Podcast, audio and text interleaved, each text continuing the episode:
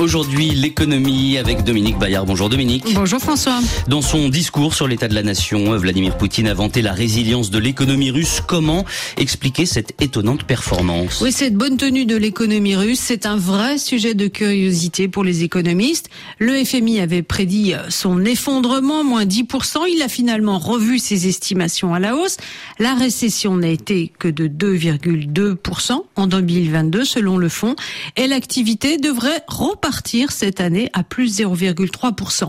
Alors si les sanctions n'ont pas encore tari les sources de financement de la guerre menée contre l'Ukraine, comme l'espéraient les Occidentaux, et c'est d'abord parce que les plus pénalisantes, celles qui portent sur le pétrole, ont été trop tardives pour être efficaces euh, dès 2022. Elles ont nécessité des mois et des mois de négociations entre les 27. Un délai qui a permis à Moscou de réorienter ses exportations vers la Chine et l'Inde. Et aussi de continuer à exporter vers l'Europe du gaz ou du pétrole jusqu'à la fin de l'année 2022. De la même façon, la Russie continue d'importer des biens en provenance d'Occident malgré les sanctions, en passant par des pays tiers. En Arménie, Géorgie et au Kyrgyzstan, la croissance a été dopée par ce commerce alternatif que ni Bruxelles ni Washington ne condamnent. L'isolement du système SWIFT de paiement international, c'était la première euh, sanctions prises a également été en partie contournée grâce à l'agilité des banquiers russes, des intermédiaires financiers. La Banque centrale russe a aussi habilement défendu le rouble.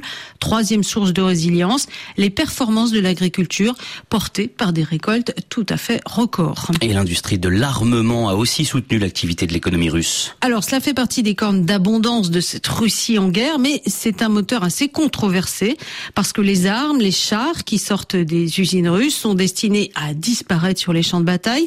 La création de richesses est donc très relative. Un certain nombre de données a priori positives sur cette économie russe masquent en fait une réalité euh, nettement moins flatteuse. Quand Vladimir Poutine se réjouit de la bonne tenue du marché de l'emploi, il omet de signaler l'hémorragie de la demande, causée d'une part par la conscription, plus de 300 000 hommes appelés à combattre, et d'autre part par la fuite à l'étranger de ceux, de ceux qui veulent échapper à la guerre. Un demi-million de Russes ont quitté leur pays au cours des 12 derniers mois. Ce genre de statistique est passé sous silence. Un certain nombre de données éclairantes sur euh, euh, l'état de l'économie, comme les chiffres du commerce extérieur, ne sont plus publiés. Difficile donc de se faire un avis sur l'état réel de cette économie russe. Et le, le niveau de vie des ménages a-t-il baissé? Alors les ménages russes souffrent partout de l'inflation, mais la hausse des prix est aujourd'hui euh, en bonne voie d'être maîtrisée. Elle devrait être contenue à 4% cette année.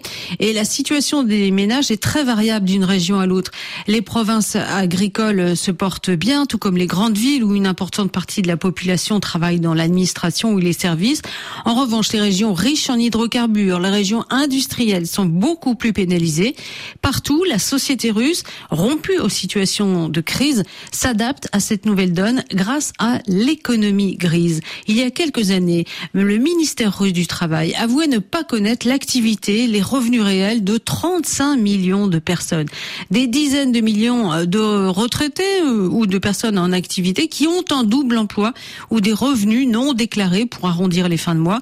Cette mobilisation silencieuse explique aussi cette étonnante résilience de l'économie russe.